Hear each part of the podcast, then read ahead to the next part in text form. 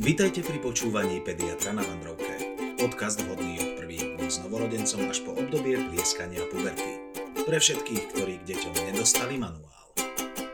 Milí poslucháči, vítajte pri ďalšej epizóde našeho podcastu Pediatra na Vandrovke. Tento diel bude špeciálny. V tomto dieli totiž privítame nielen našeho obľúbeného pediatra Jakuba, ale aj lekárku, ktorá pôsobí na kožnej klinike Národného ústavu detských chorôb, a to je Katka Turčinová-Lacková. Katka, vitaj. Ahoj. Tak ja by som sa vám chcela veľmi pekne poďakovať za pozvanie do vášho podcastu. Ja sa teda musím priznať, že ho počúvam už takmer od začiatku. A je to super, akú robotu robíte, že sa snažíte teda informovať rodičov o takých častých detských ochoreniach. Niekedy sa tak rodičia sťažujú alebo, alebo teda komunikujú to tým, že o detských ochoreniach nejak nechcú počuť alebo teda nechcú sa baviť na tieto témy, ale ja si práve naopak myslím, že ten informovaný rodič je taký istejší si rodič a pri nejakej situácii a pri strese si vie viac zachovať taký triezvy úsudok a vie racionálnejšie zhodnotiť situáciu, takže je to super, čo robíte. Ďakujeme. No, my sme rodičia, okrem toho, že sme, teda ja som uh, lekár a ako hovoríš, uh, o toto nám presne ide. Ja som rád, že to takto vníma, že keď uh, nás počúvaš a je nám cťou, že ťa tu máme. Takže ja by som takto na to išiel rovno z hurta, že keď už aj ten náš podcast sa tak nejako budoval od začiatku až od, teda od toho novorodeneckého veku a ďalej, tak Lenka, povedz, čo by teda nás zaujímalo ako prvé? No, ako prvé nás rozhodne bude zaujímať téma novorodenec a kúpanie, lebo povedzme si úprimne, človek si donesie ten malý balíček domov a ako sme už spomínali v jednom diele, pozeráte sa na tú, na tú autosedačku, ktoré ste ho doniesli a hovoríte si, a čo teraz? No a potom príde to večerné kúpanie. Hej, posral sa. Posral sa alebo niečo. A hovoríte si, a čo teraz? Katka, tak čo, čo s tým novorodencom pri kúpaní, premasťovaní? No, tak čo sa týka samotného kúpania, tak už v pôrodnici sa veľakrát stane, že tí rodičia dostávajú také mylné informácie, alebo teda snažia sa dostať vôbec k nejakým informáciám a väčšinou tá pôrodnica je také prvé miesto, kde nejaké informácie dostanú a častokrát ich vystrašia tým, že teda, že novorodenec by sa nemal nejak často kúpať, najlepšie kúpať novorodenca raz za týždeň a podobne, pretože to nejak škodí. To je inak taký veľmi častý mýtus a ja teda by som ho chcela vyvrátiť, že teda dieťatko sa môže kúpať aj každý deň, dokonca je to aj také žiaduce, pretože ja vravím aj stále rodičom, že tak ako oni sa dobre cítia po sprche, po celom dni, tak takisto sa dobre cítia aj bábätko. Keď sa teda okúpe, a veľa rodičov je zvyknutých práve kúpať bábätko večer. A ak teda dieťatko kúpanie dobre toleruje, je to súčasť takého relaxačného rituálu pre to dieťatko. A častokrát sa ma rodičia pýtajú aj na prípravky, aké majú do kúpera použiť. A ja teda odporúčam, ak teda dieťatko nemá žiadne kožné ťažkosti, je fajn detské mydlo alebo teda ešte také, také lepšie, kvalitnejšie je vlastne Syndec z lekárne, ktorý obsahuje trošku znížený obsah mydla, čiže tú pokožku prirodzene neodmastí. Uh, tiež sa ma často rodičia pýtajú, ako teda dieťatko kúpať. Vôbec nie je treba ho celé mydliť, uh, stačí poumývať záhytky, to znamená najmä krk, uh, podpazušie a hlavne tú plienkovú oblasť, ktorá je teda na tom teličku novorodenca tak najviac namáhaná. A tiež častokrát rodičia kúpu iba v čistej vode. Uh, to by som chcela zdôrazniť, že nie je uh, úplne dostačujúce hlavne v tej plienkovej oblasti, pretože to také kvalitné umytie a uh, nejaké dostatočné naozaj odstranenie aj tej, aj uh, vlastne moču a stolice je uh, v tejto oblasti veľmi dôležité, preto na to treba zvoliť nejaký umývací prostriedok. Ďakujem teda práve za toto, lebo v tej pediatrickej ambulancii, a nie tak na urgente, ale v tej e, obvodnej ambulancii sa práve s týmto často stretávam, že ako si povedala, tí rodičia m, častokrát e, prídu s tým, že im niekto povedal, že nemajú toho novorodenca kúpať, alebo že môžu kúpať raz za päť dní, alebo raz za desať dní a že vôbec teda to netreba riešiť. A ja z, aj z toho pohľadu rodiča, alebo takým tým sediackým rozumom sa na to pozerám tak, že tak ako hovoríš, predsa len potom kúpeli nám, je nám lepšie. A takto mi to príde aj u tých detí. Takže mne to dosť pomôže aj v tom, akým spôsobom komunikujem s tými rodičmi. Ešte by som teda možno chcela dodať, že niekedy rodičia majú takú tendenciu, veď asi sa o tom budeme baviť aj neskôr, že tá koža novorodinca nemusí stále vyzerať tak dokonalo ako z reklamy, môže mať prítomné rôzne prejavy, ale teda aj v tom prípade, ak dieťatko má nejaký kožný problém, tak aj vtedy sa môže dieťatko každý deň kúpať. Raz som sa stretla teda s takým prípadom, na ktorý asi tak skoro nezabudnem, alebo asi si ho budem pamätať aj celý život. Bolo to také dieťatko s ťažkým uh, stupňom atopickej dermatitídy a teda uh, tá mamička sa veľmi obávala kúpať to dieťatko a pretierala ho iba vlhčenými obrúskami, čo teda urobila ešte, ešte horšie. Jasne. Takže určite, ak aj má dieťatko nejaký kožný problém, a kľudne sa môže kúpať aj každý deň. Neviem, či môžem do tohto vstúpiť, keď tak to potom vystrihneme.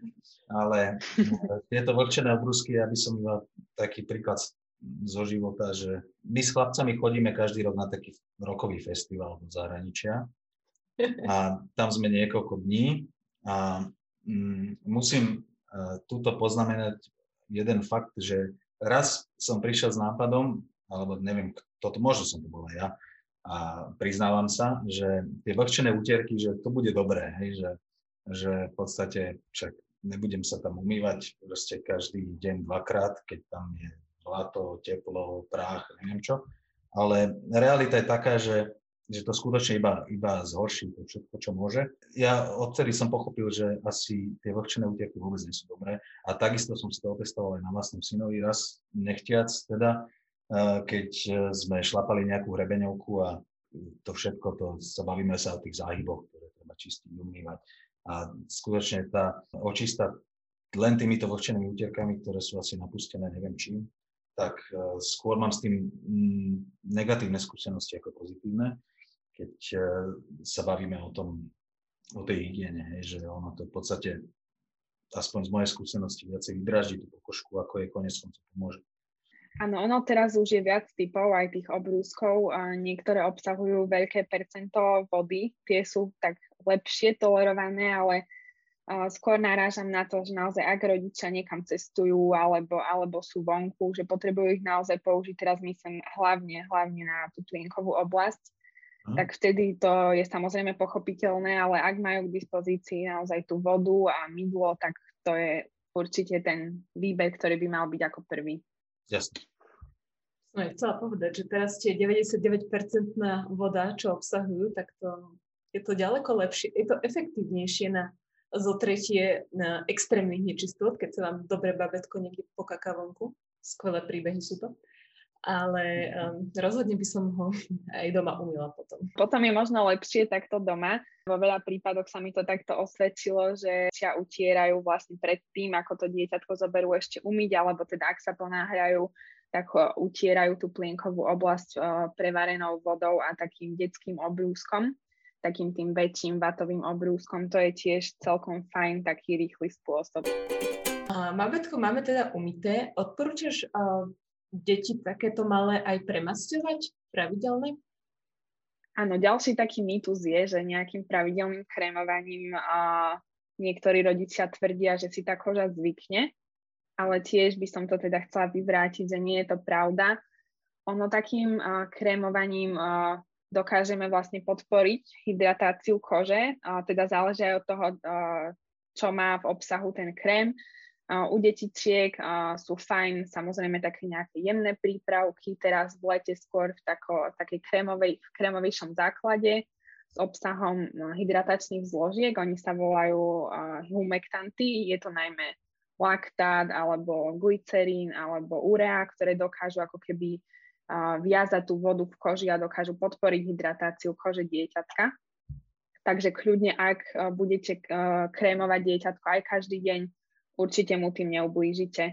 Treba si ale dávať pozor, aby sa nepoužívala nejaká veľmi hrubá, výrazná vrstva. Vtedy to môže urobiť uh, viac šarapaty, najmä čo sa týka takých tých chutných detských záhybkov. Uh, tam vlastne treba voliť skôr iba takú jemnejšiu vrstvu krému, alebo sa teda úplne vyhnúť týmto lokalitám, najmä teraz v lete. Chodil ešte taký mýtus, že pokiaľ hodíme do vaničky s vodou aspoň deci materského mlieka, tak potom nemusíme to bábätko krémovať, lebo že to fantasticky zhydratuje pokožku. Čo na to hovoríš? No, priznám sa, že naozaj s tým materským mliekom, ak teda mamičky pozorujú, že nejak tomu dieťatku to tú kožu zlepší, popravde nemám nejakú, nejakú vedomosť o tom, aby to dokázalo hydratovať tú pokožku, čo sa týka kyseliny mliečnej. Ona je vlastne jemný, taký jemný exfoliant, my ju väčšinou predpisujeme v koncentrácii jedno percento. Mm-hmm. Kyselina mliečna, ona je vlastne fajn aj pre tých novorodencov, hlavne ak sa vyskytne u nich ošupávanie kože, mm-hmm. a, tak vtedy ona práve podporí to ošupávanie a, a aj vtedy je veľmi fajn, ale aj celkovo aj pre staršie deti. Tá kyselina mliečna je fajn, pretože sa dá zarobiť na recept, vieme ju zarobiť vlastne ako magistraliter z lekárne aj vo väčšom množstve. Mm-hmm. Je aj tak trošku finančne, a finančne menej nákladná pre tých rodičov.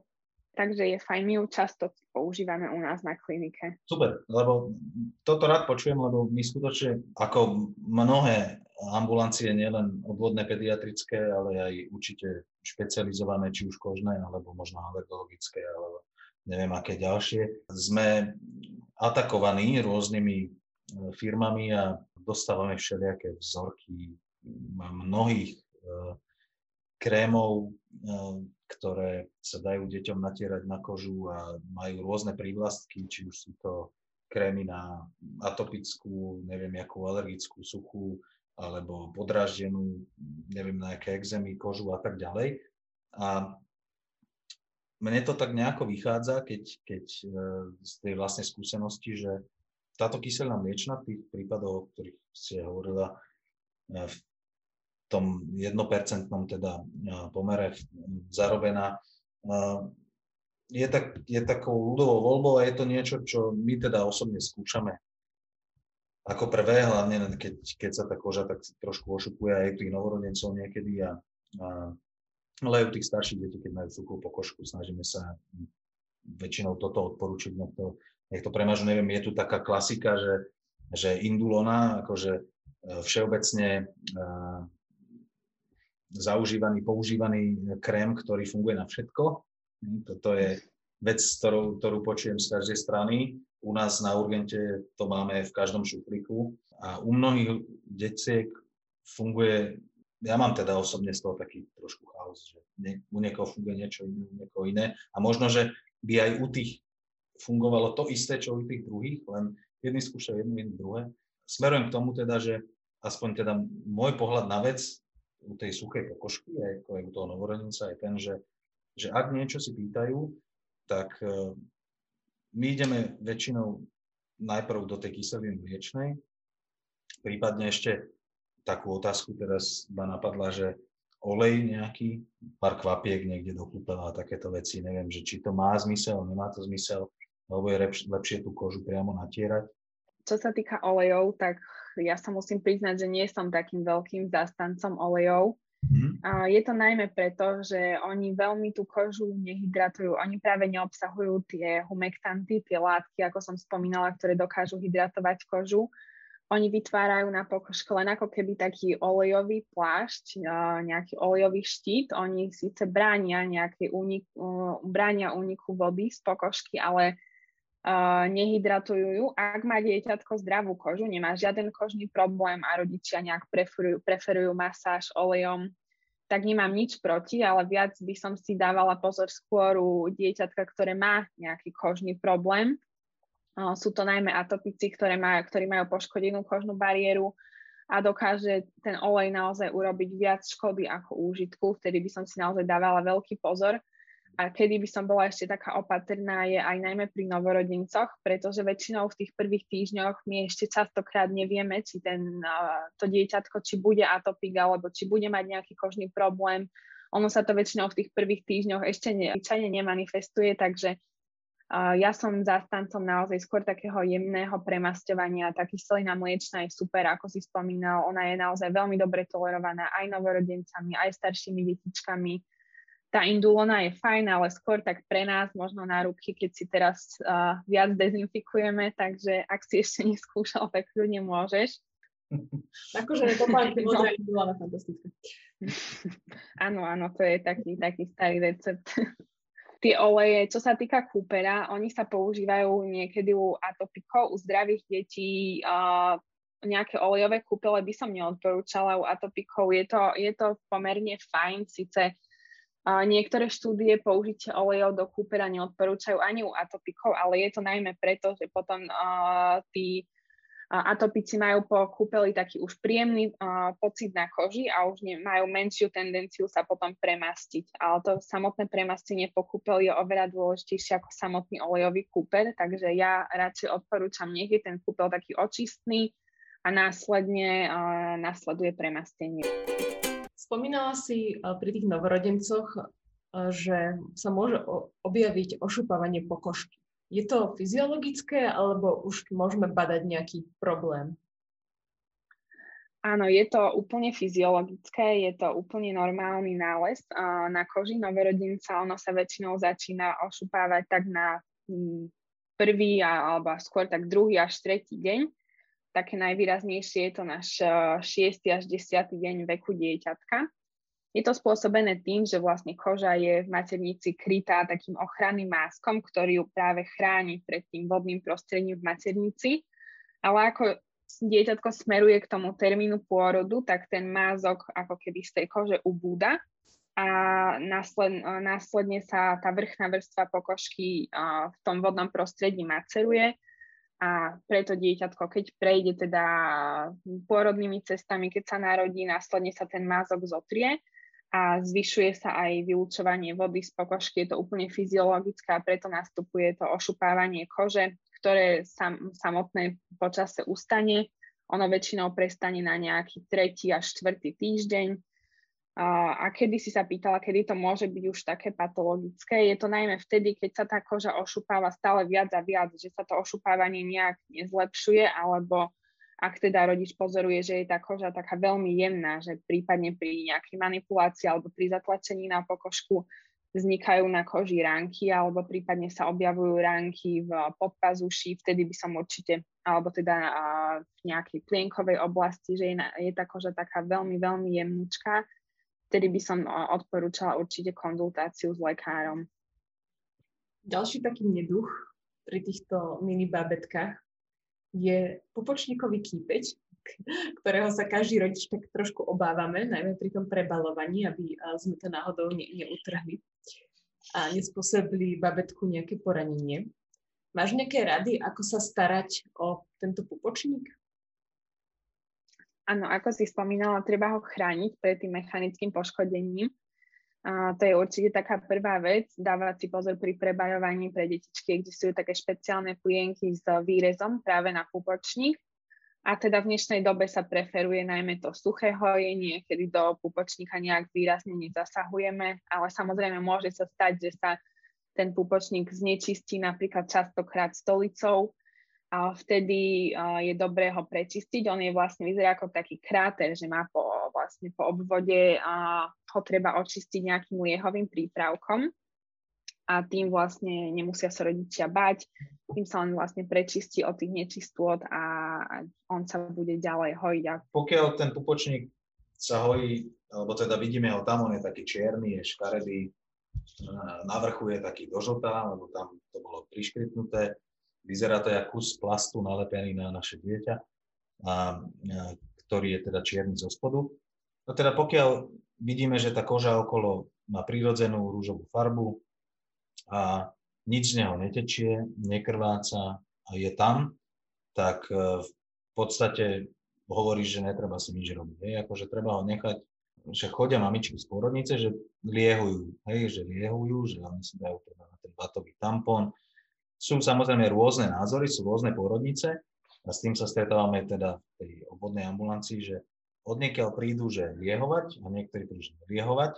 Ja im dokonca poviem, že však keď sa to dá, tak, tam, tak to oblejte. Hej, ja viem, že ten lieh nerobí dobre tej zdravej koži okolo, ale akože do tých záhybov, keď tam trošku liehu zatečie, tak ono, ten lieh predsa len asi má schopnosť trošku to možno rýchlejšie vysúšiť, alebo teda nejakým spôsobom to možno skôr sa minimálne teda to pomôže dezinfikovať, ale ak toto hovorím ľuďom zle, tak, tak mi povedz a, a robme to inak. Samozrejme, ak, ak, ak je pre nich najlepšie e, to nechať len tak, tak to necháme tak. Hej. Lebo oni niekedy prídu v strese, že moje dieťa má už, e, dojdu na druhú poradňu, dieťa má šestnásť dní a ešte stále tam ten pupočník je, hej, ten, ten kýpeť a ešte stále teda tam zavadzia a, a trošku ich to tak, tak znepokojuje, že už by predsa malo odpadnúť a, a, a je tam. Ale pokiaľ je teda kľud okolo,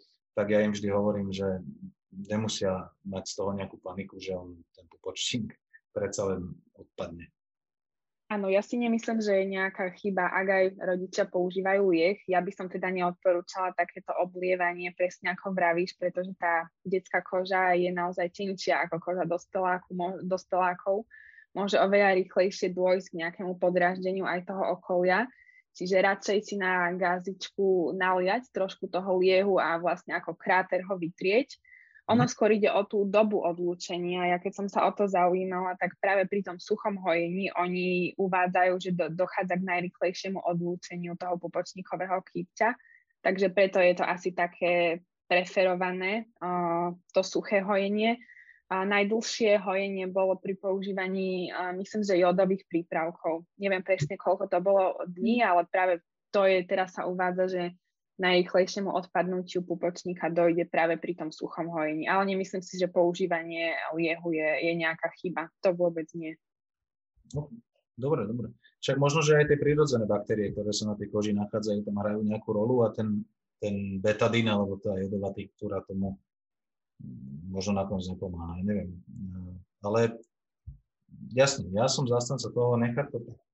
Najlepšie nechať to tak, a keď to asi nemení farby, to okolie ani to nič nepúšťa von, teda že tá plienka neostáva špinavá pod tým pupkom, tak asi je dobré to si nevšímať, pokiaľ je dieťa spokojné a chutí mu popaďa. Prežíva s úsmevom na tvári v úvodzovkách, tak, tak, tak nechá ten pupočník odpadnúť sám. Áno, áno, presne tak. Ja tiež povzbudzujem rodičov k tomu, aby sa teda nebáli. Ja im vravím, že je to ako keby taká drobná ranka, ktorá sa zhojí, zhojí sama s veľkou pravdepodobnosťou. Len si ju treba trošku tak viac všímať, ako si spomínal, že keď začne meniť farbu, najmä keď sa objaví nejaké začervenanie v okolí, alebo z toho pupočníka vyteká hnízd, alebo prípadne začne krvácať, ale tiež by som chcela upozorniť, že niekedy môže dojsť k takému odlúčeniu malej chrastičky, a vtedy rodičia môžu nájsť na plienke alebo prípadne na oblečení dieťatka nejakú krvavú stopu. Ono to nie je vtedy problém, ale asi aj ty teda ma doplníš, že uh, problém to je vtedy, keď ten pupočník krváca nejak opakovane a viac. Vtedy by som im radila poradiť sa určite s pediatrom. Nie, že keď je tam to aktívne krvácanie, ktoré proste pretrváva nejakú dobu, tak, tak je lepšie sa poradiť. No, určite. Tak máme tu také, že čo materské mlieko na pupočník? No áno, s tým sa tiež stretávam uh, u rodičov, že teda niekedy aplikujú materské mlieko na pupočník. Uh, je to celkom také populárne v rozvojových krajinách, ale ja si teda myslím, že my máme uh, ako európska, európska civilizácia celkom uh, dobré hygienické návyky a nejak nie je to potrebné používať. Ale raz som sa tiež tejto téme venovala a zistila som, že nehrozia nejaké výrazné infekcie, alebo teda nie je tam tá incidencia infekcií vyššia, aj keď rodičia používajú materské mlieko na pupočník. Niekedy dokonca sa uvádza, že aj to odpadnutie je pomerne také rýchle ako pri tom suchom hojení, ale ja by som teda určite radila rodičom a preferovala skôr to suché hojenie. Nemá to materské mlieko nejaký výrazný vplyv. Niekedy sa môže stať, že ako keby do stien toho krátera to materské mlieko môže zatiecť a vznikne tam vlhké vhodné prostredie na množenie nejakých patogénnych baktérií. Takže ja určite odporúčam preferovať skôr to suché hojenie. Áno, no. Ja mám rád materské mlieko, ale iba keď ho vidím, ako ho pijú novorodenci, prípadne dojčatá alebo batolatá. ale ja sám by som ho nepil už teraz a taktiež by som ho nekvapkal ani do očí, ani na pupok, ani do nosa, ani nikam inam. Takže no, tak nie, toľko za mňa. No, patrí do krúžka bábätka asi. Áno, áno, ja súhlasím. Tam bude mať asi najlepšie využitie. Určite. Dobre, tak u tých novorodencov ešte? Čo tam by sme sa opýtali? Ešte môžeme spomenúť, možno to je celkom také časté, čo, čo sme sa bavili o tom, ono to má taký odborný názov, ale nenašla som nejaký slovenský ekvivalent, je to ten toxický novorodenický exantem, ale v pôrodniciach častokrát nastrašia rodičov, že je to reakcia na materské mlieko, alebo reakcia na prášok, a to teda tak vôbec nie je, tak ešte to prípadne môžeme spomenúť. No spomenúť. Poďme. Ako to vyzerá? Uh, takže toxický novorodenický exantem je veľmi, veľmi častý nález na koži novorodenca. On začína väčšinou na taký druhý až tretí deň. Je typicky pre, najmä pre donosené deti a častokrát v pôrodnici sa uh, stretnú rodičia s tým, že nejak uh, sa ten nález na koži zvaruje uh, na reakciu na prášok alebo prípadne ako alergia na materské mlieko, čo je teda veľmi zlé a je to veľký mýtus, pretože tu rodičku to veľmi nepovzbudí a skôr viac ju to vyraká. Je to reakcia na také fyziologické mikrobiálne osídľovanie pokožky dieťatka po narodení. Ono to vyzerá ako také červené fliačky, mm-hmm. na ktorých sú také drobné vyrážky. Nemá to vôbec nejaký zlý vplyv na tú pokožku, ono to postupne vymizne, netreba to nejako špeciálne ošetrovať, niekedy pomôžu kúpele v slaborúžovom roztoku hypermangánu, jemné premasťovanie práve tou spomínanou kyselinou mliečnou, ale naozaj ono to samo spontánne vymizne, takže nejaké špeciálne ošetrovanie nie je potrebné. Uh-huh. Teda ešte by som chcela spomenúť, že naozaj väčšinou po pár dňoch vymizne, ale ak by rodičia pozorovali, že sa nejak ten kožný nález zhoršuje, alebo že sa nedaj Bože pridruží teplota, prípadne dieťatko je nejaké viac spave, odmieta pitie, tak uh, by som im odporúčala, aby sa poradili s lekárom, lebo niekedy môže sa takto manifestovať aj nejaká novorodenecká infekcia, ale naozaj vo veľkom percente prípadov je to úplne len nezávažný práve tento toxický novorodenecký exantem, ktorý po pár dňoch vymizne. Naši novorodenci, oni chudatko, tá ich koža má také všelijaké neduhy. Uh, stretávaš sa často aj s tým, že rodičia riešia napríklad novorodenecké akné?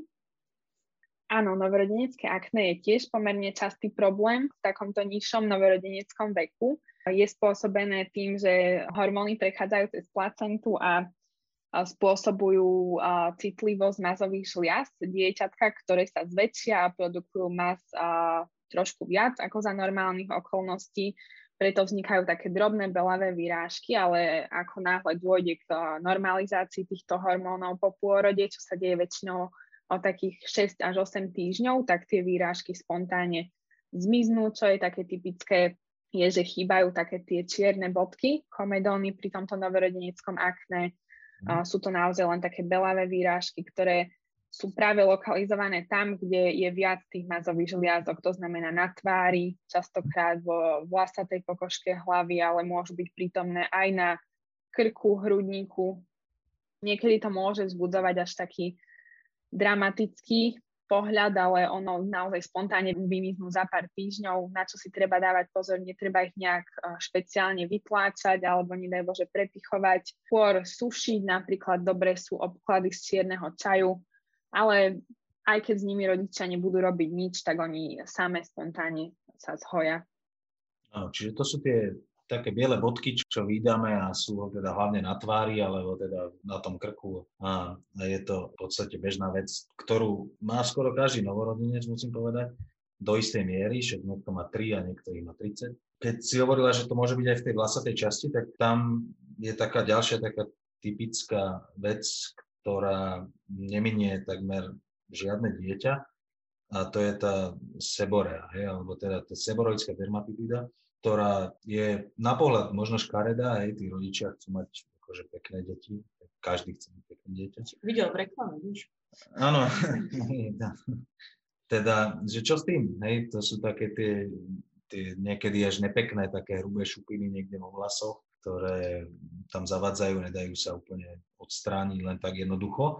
A, a rodičom to mnohým, to teda prekáža, mnohí sa pýtajú, že čo majú s tým robiť. Ja sa priznám, že my im v ambulancii odporúčame len to nejakým spôsobom premasťovať a že existuje na to nejaký hrebeň, ktorým sa to dá tak vyčesávať, keď to je také naolejované, že teda určite to nestrhávať, nie, aby, aby tam nevznikli nejaké ranky, prípadne aby tam teda sa tá, ten kožný kryt nepoškodil, aby tam tá ďal nemohla prestúpiť infekcia, aby sa to uh, samotné teda benigné ochorenie, alebo tá benigná vec, aby sa nezhoršila, a že to chce teda čas. Neviem. Ako to teda vnímaš ty, povedz nám? Áno, táto seboroická dermatitída sa ľudovo nazýva aj mliečna chrasta. Ono je to taká, taká masná, masný, to sú to také masné žlté šupiny. A tiež sú lokalizované na miestach, kde sú práve tie mazové žliazky, preto je to hlavne tá vlasatá časť hlavy, tvárička. Táto seborea vzniká najmä okolo takého tretieho týždňa života dieťatka a je to tiež spôsobené tým, že tie mazové žľazy reagujú na hormóny, oni sú vtedy také zväčšené a je tam zvýšená produkcia mazu.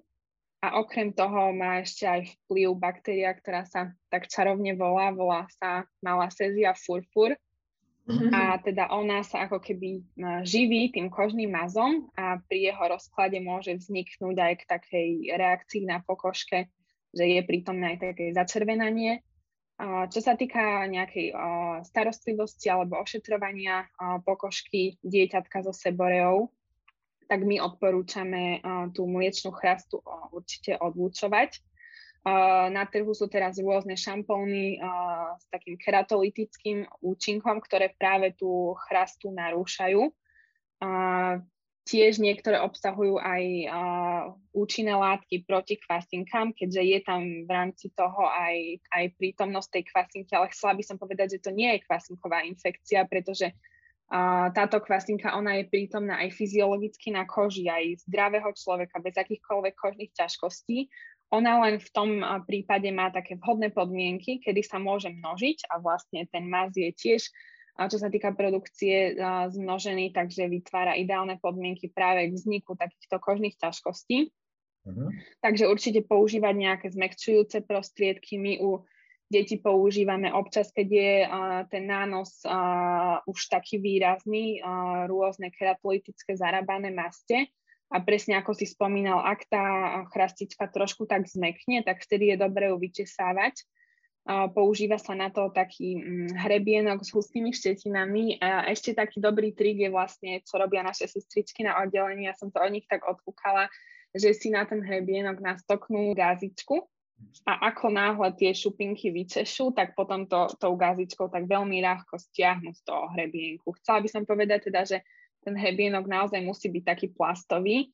Väčšinou nepomáha taká tá kefa, treba si kúpiť taký klasický hrebienok, on sa aj tak volá, že šiváčik. Je to, šiváčik. Je to teda, áno, používa sa aj na vytestávanie vší u detí, alebo teda aj u dospelých. Ale on je na to taký účinný. Ale treba presne, ako si vravel, dať pozor, aby tá, aby tá mliečná chrasta tak zmekla, vtedy sa veľmi ľahko vyčesáva, niekedy to nejde na prvýkrát. Treba to skúšať hlavne po kúpeli a teda po použití tých rôznych uh, keratolitických prípravkov, niekedy aj opakovane. Toto musím povedať, náš mladý to mal iba tak akože zbežne túto seboreu.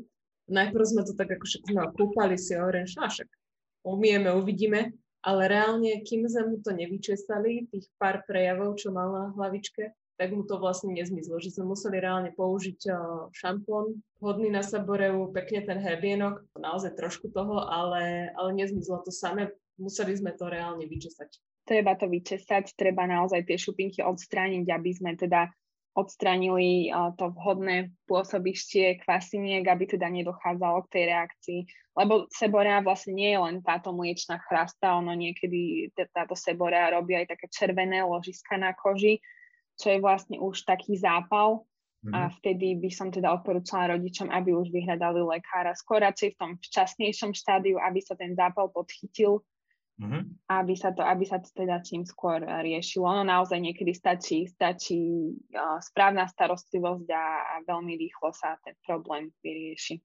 Tak ešte by som chcela spomenúť, že tá sebora typicky začína okolo takého tretieho, štvrtého týždňa. Niekedy sa môže podobať aj na atopický ekzém, ten je ale typickejší tým, že začína až trošku neskôr, okolo tretieho mesiaca. Podobajú sa najmä preto, že pri atopii v tej úvodnej fáze sú prejavy väčšinou lokalizované na líčkach.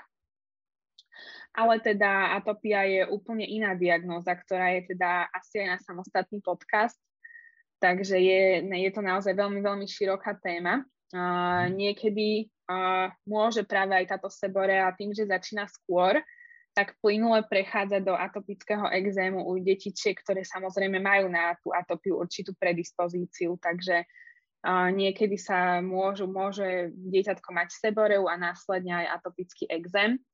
Ale ako som spomínala, to sú dve rozdielne diagnózy, pretože atopia, ona je to ako keby taká genetická, vrodinná genetická predispozícia k atopii. Je tam viacero faktorov aj určitých zmien v pokožke dieťatka. A teda atopia je, je taká veľmi, má taký typický prejav uh, to, že, že ona veľmi výrazne svrbí, čo nám samozrejme ešte také malé dieťatko nevie povedať, ale ono je, skôr sa prejavuje tak, že je nepokojné, často prídu rodičia, ktorí sú nevyspatí, dieťatko sa často budí, trie si hlavičku alebo trie sa podložku, to sú také známky svrbenia u dieťatka. Niekedy sa stretávame s tým, že rodičia chcú nejaké potvrdenie, že áno, moje dieťatko má atopický ekzém, ale tuto by som chcela spomenúť, že neexistuje nejaký marker z krvi, ktorým by sme vedeli potvrdiť, že ide o atopiu. Diagnóza atopické dermatitídy sa vyslovuje hlavne na základe pohovoru s rodičom, vyšetrenia dieťatka a typického kožného nálezu a určitých charakteristických znakov, ktoré my teda na tej koži dieťatka nachádzame. No, o atopickom ekzéme sa ešte určite budeme rozprávať, ako si spomenula v ostatnom podcaste, lebo je to široká téma a radi by sme to zodpovedne pokryli. Čo by sme ešte mohli spomenúť v tomto vydaní je záležitosť, s ktorou sa často stretávame aj u malých detí a aj u dojčiat, a to je plienková dermatitída. Ako, ako tým môžeme dojsť a ako môžeme babetku pomôcť? Ja nenasú plienky a potom to ne, nebude plienková dermatitída. Áno, ale, ale máš pravdu, aj tie plienky zohrávajú výraznú úlohu, najmä tým, že tvoria pod tou plienkovou oblasťou takých skleník, také vhodné prostredie, kde je vyššia teplota, ale teda dochádza k takému začervenaniu, ale okrem tej plienky sú tam ešte iné faktory, sú to najmä, najmä moč a stolica, ktoré vlastne spôsobujú takú iritáciu pokožky, ale teda ak je dieťatko prebarované, ak nedochádza ku kontaktu moču a stolice s tou pokožkou veľmi dlho, tak väčšinou k tejto iritácii nedochádza, preto teda je potrebné dieťatko, toho novorodenca, naozaj aj niekoľkokrát, veľakrát denne prebarovať, potom u tých starších detí sa to už trošku zlepší, pretože ak teda tú plienkovú dermatitídu nejak podceníme, že to začervenanie sa nejak neošetruje, môže dojsť až k takej erozívnej plienkovej dermatitíde, čo sú také vlastne rany alebo, alebo také erodované plochy v plienkovej oblasti, na čo veľmi ľahko nasadne kvasinková infekcia a to je už potom trošku taký problém. Mm. Častokrát tieto plienkové dermatitídy vznikajú pri hnačkách alebo tiež pri užívaní antibiotík. To je také veľmi časté, častý problém. A treba len pozorovať tú plienkovú oblasť, či tam nie je prítomné začervenanie. Je to už taký prvý zápal, ktorý teda treba stiahnuť. Takou prvou pomocou z lekárne vie byť napríklad zinková masť alebo masť s obsahom ichtiolu, ktoré sú také jemné, protizápalové. Ale čo je dôležité, je samozrejme tej plienkovej dermatitíde predchádzať a to je tým častejším prebarovaním, umývaním dieťatka po stolici a tiež používaním nejakého okluzívneho krému, ktorý práve bráni tej iritácii močom a stolicou. Sudokrém. Ešte teda, čo by som chcela spomenúť, niekedy, ak teda tá plienková dermatitída sa nejak nezlepšuje, môže ísť aj o alergickú kontaktnú dermatitídu, ktorá niekedy môže komplikovať plienkovú dermatitídu, alebo môže vzniknúť uh, samotná, ale je teda zriedkavá, ide tak o alergickú reakciu na rôzne, uh, rôzne látky, sú to najmä nejaké parabény, lanolín, alebo nejaké iné chemikálie, či už jednak z krémov, alebo zo samotného obsahu plienky. alebo teda napríklad aj z obsahu prášku, ak teda rodičia používajú látkové plienky. Čiže odporúčaš uh, používať nejaké tie bariérové krémy ako prevenciu? Áno, áno, určite, a, určite odporúčam. Záhyby, zadoček a tak ďalej, aby sme tomu predišli. Áno, áno, je to taká dobrá prevencia práve tejto plienkovej dermatitídy. Ak teda rodičia pozorujú začervenanie, tak je dobré vo včasnom štádiu toto začervenanie ukľudniť, aby teda nedošlo k nejakému zhoršeniu. Mm-hmm. Ono teda ešte by som chcela zhrnúť, že teda naozaj väčšinou sa jedná o takú iritovanú pokožku práve tým prostredím pod plienkou a tým močom a stolicou. Tá alergická kontaktná reakcia na plienku alebo na ten krém naozaj nebýva veľmi častá. U detí uh, menej ako dva roky sa vyskytuje veľmi, veľmi zriedkavo. Treba na ňu myslieť, ak naozaj sa ten, to začervenanie alebo ten zápal nejak výrazne zhoršuje a nejak sa rodičom nedarí to zvládnuť doma, tak vtedy sa treba poradiť s lekárom, či sa teda nemôže jednať aj o nejakú inú diagnózu ako o túto samotnú takúto častú typickú plienkovú dermatitídu. No my sme v tomto smere boli celkom šťastní doteraz, ale teraz všetko dieťatko už bude mať pomaly rok, ale veľmi nejak na to netrpel, ale čo nám za, zabralo, čo si pamätám, že ako náhle bol len trošku začervenaný, som mu nedala plienku hneď, ale povedzme som ho nechala pätnásť dvadsať minút vyvetrať, a aby sa vlastne upokojila, natreli sme ho a väčšinou mu to za pol dňa zmizlo, ak náhodou bol trošku začervenaný. Áno, to je tiež dôležité. Dieťatko vetrať, ak sa teda vyskytnú nejaké kožné prejavy, to tiež veľmi zvykne pomôcť. Posledná taká téma, ktorou by, ktorou by som chcela tento podcast možno aj pomaly uzavrieť, je deti a slnko. Samozrejme, deti do jedného roka sa snažíme nevystavovať na slnko vôbec a ani, ani náhodou a hlavne nie v nejakom obednom čase. A, ale povedzme, že neviem, dieťatko už má po pol roku a, a občas sa stane, že nejaká tá ručička vykukne z kočíka pri spinkaní. Odporúčaš, uh, ako sa máme vlastne správať k takýmto deťom? Uh, máme ich nejak natírať alebo inak chrániť proti slnku? Áno, tak detička a slnko momentálne začína byť taká veľmi populárna téma, keďže ide leto. Ale ako si správne, uh, správne spomenula, deti do jedného roku teda na slnko nepatria.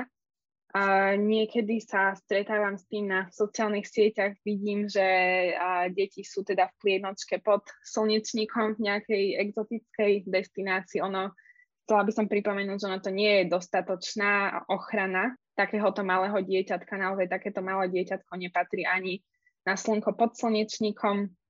Treba si dávať pozor na slniečko. Detičky do pol roka neodporúča sa aplikovať oparovacie krémy na, na pokožku takého malého dieťatka. Je to najmä preto, že tieto deti majú ešte veľmi, veľmi tenkú pokožku a teda môžu ešte jednoducho inak reagovať na tie oparovacie krémy. U nich skôr volíme také iné bariérové ochranné, ochranné prostriedky. Je to najmä klobúčik, super sú klobúčiky, tak, také, ktoré pokryjú aj uška, aj zadnú stranu krku, ale tiež nejaké vzdušné oblečenie uh, s dlhým rukávom uh, aj s dlhými vlastne nohavicami uh, z takých skôr prírodnejších materiálov, ako je bavlna alebo prípadne ľan. Uh, tiež je super napríklad na kočiarik dať si dážnik proti ú vé žiareniu alebo tienidlo.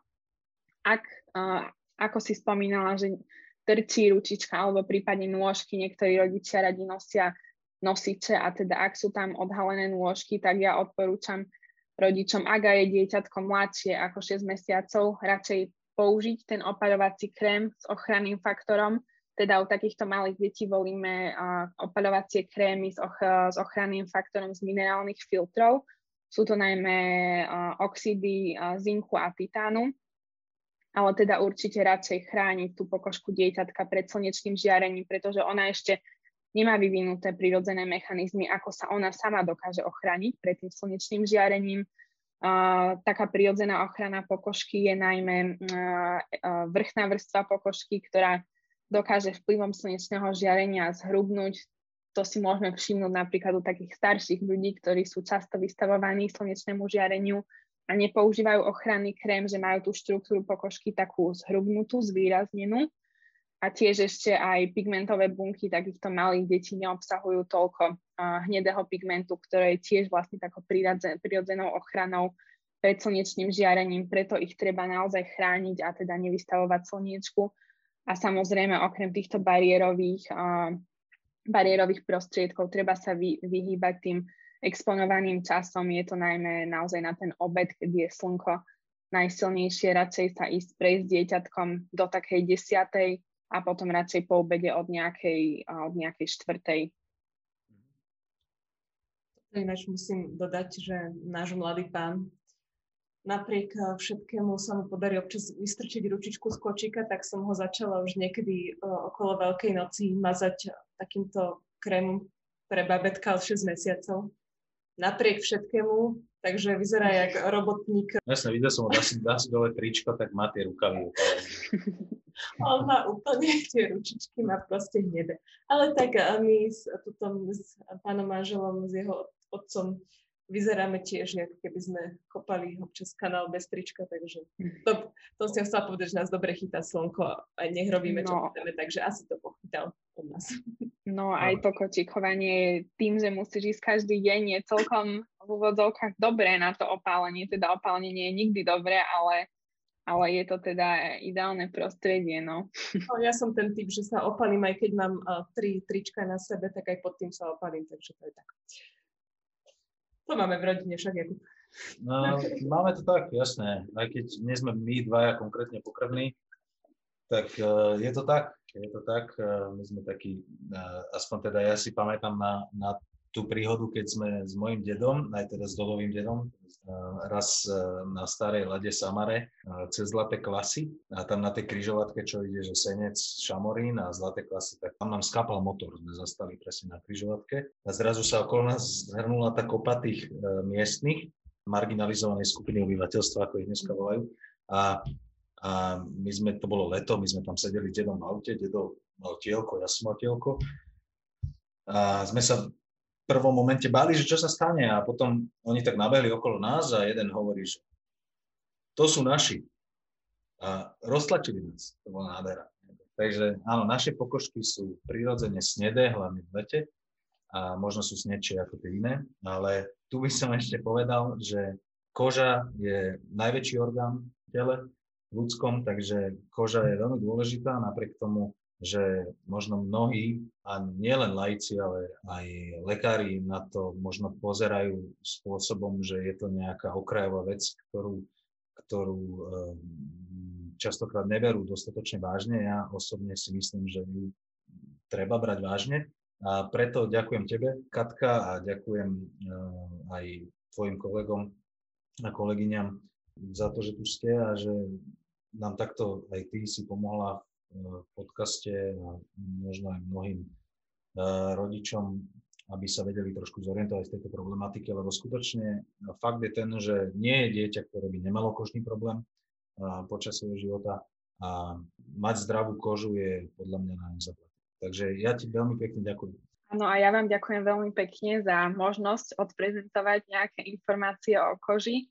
Súhlasím s tebou, že niekedy sa stretávame s tým, že teda, že tá koža sa tak podceňuje, alebo že teda nás pokladajú za takých mastičkárov. Priznám sa, ja som v tých tak, v tak začiatkoch s tým bojovala, ale koža je veľmi zaujímavý orgán, mnoho ochorení sa na nej práve vie nejak manifestovať.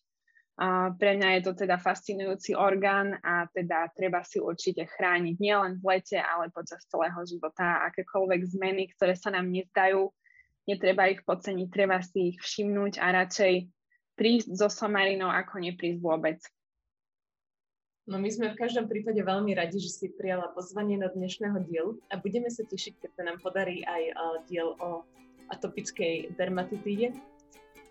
Milí posluchači, počúvali ste ďalší diel vydania podcastu Pediatra na Vandrovke. Môžete sa tešiť opäť na budúce. Do počutia. Ja vám veľmi pekne ďakujem a držím palce vo tejto vašej super iniciatíve. Ďakujeme pekne. Ďakujeme. Počúvali ste podcast Pediatr na Vandrovke a to vďaka občianskemu združeniu Koza na strome a moja pediatria bodka es ká.